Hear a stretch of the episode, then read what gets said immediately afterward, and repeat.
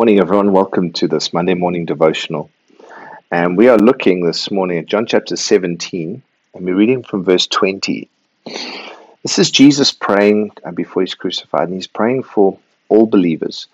Um, so he's just prayed for his disciples. Now he's going to go on to pray for those who will believe because of the disciples' message, which includes us. This is Jesus literally praying for you and me. And this is what he says My prayer is not for them alone, not just for the disciples. I pray also for those who will believe in me through the disciples' message, that all of them may be one, Father, just as you are in me and I am in you. May they also be in us, so that the world may believe that you have sent me. I have given them the glory that you gave me, that they may be one as we are one. I and them, you and me, so that they may be brought to complete unity. Then the world will know that you sent me and have loved them, even as you have loved me. Father, I want those you have given me to be where I am and to see my glory, the glory you have given me, because you loved me before the creation of the world. And then Jesus talks a bit more to the Father after that. Here's a crazy thought, friends. Um, Jesus talks here about how, how will the world recognize what the church looks like?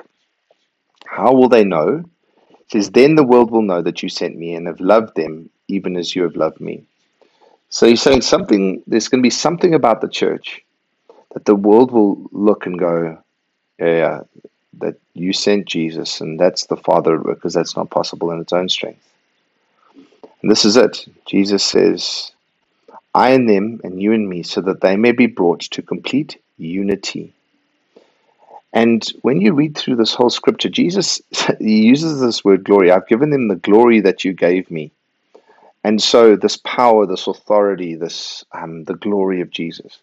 And when I think about why Jesus gave us the glory, I'm like, you know, he's going to like to heal people and to see the blind, um, you know, receive sight and see the supernatural provision of God and and deal with all these things like these profound miracles that happen. To understand the truths of Scripture and the depths of of the cosmos and how God has done things and, and all this stuff. And Jesus says, No. He says, I've given them the glory that you gave me, that they may be one as we are one. And I don't know if there's ever been a time in history where the world has been more fractured and more torn apart.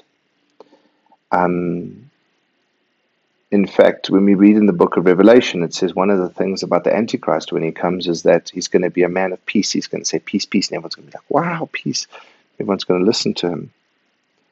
And I can't help feeling that part of that is going to be as a result of the fact that the church, to some degree, we've lost sight of the fact that one of the prime, the way we reach the world is with the grace and the power of God. But internally in the church, we experience the power of God and the authority of God primarily to see unity. And it has grieved me of late as I've looked around and I've how it's so easy for us to write off other Christians, how easy it is for us to write off other churches, um, how churches speak so poorly of one another and celebrate when churches close and then go looking to snaffle up all of their members, you know, to try and collect people for what sake, I don't know. Because there's only one church in a city, one church in the world that God sees, it's His church. And friend, our, friends, our unity is is so so so important as the church. And unity unity is not the same as conformity. In fact, true unity is is most um, celebrated in diversity.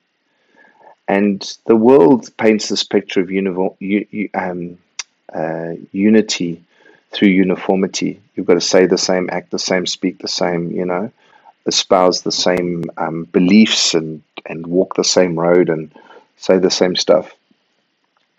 But when you look at Jesus and you look through the rest of Scripture, there's this incredible celebration of diversity. But the thing that holds us together is the glory, right? That Jesus has given us the ability, the glory, the, the grace, the forgiveness, the, the power that God has given us to be able to have unity on the front foot with one another. And that's what makes it so powerful. I often feel like in the church, I was thinking about this while I was reading this. Churches are sort of built on, on three foundations community, preaching, and worship.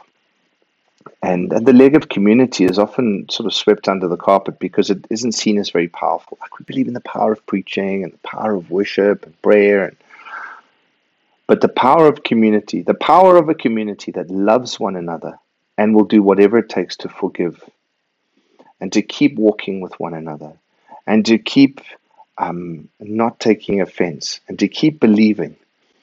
There's something so incredibly powerful in that. And challenging one another, not just putting up with poor behavior, but challenging, but then forgiving as well and walking this road together.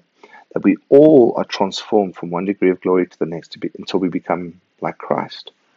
And that's what Jesus is talking about here. He's like, that they may be one, Father, just as you are in me and I am in you.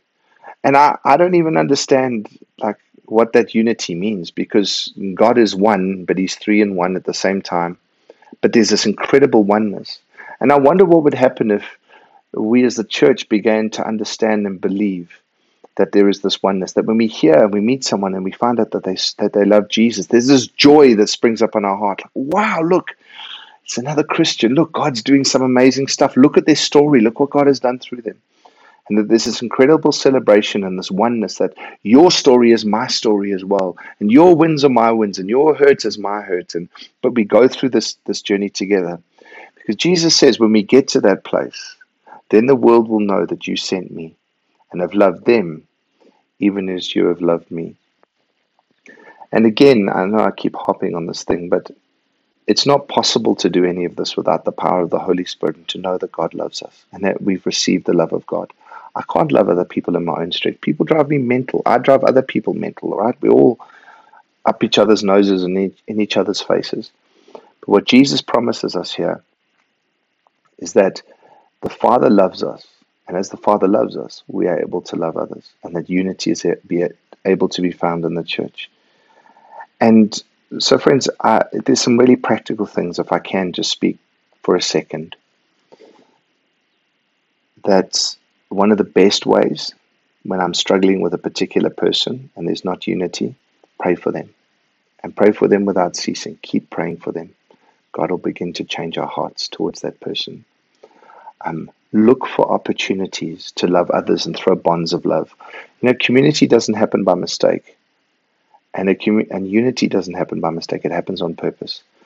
And so, looking for opportunities to throw bonds of love, if it's just an encouraging message or a "Hey, you're doing so well," or "Hey, I noticed you were a bit down," or whatever it is, just encouraging others. That culture of encouragement begins to pull that unity towards towards one another and also being interested in what God is doing in others' lives, not just interested in what God is doing in our lives, gives us this incredible unity and understanding of how wide and how powerful the church is.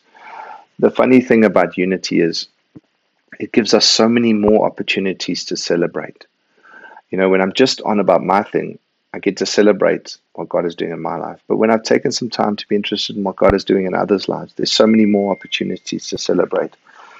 And so can I encourage you to read through that, that verse?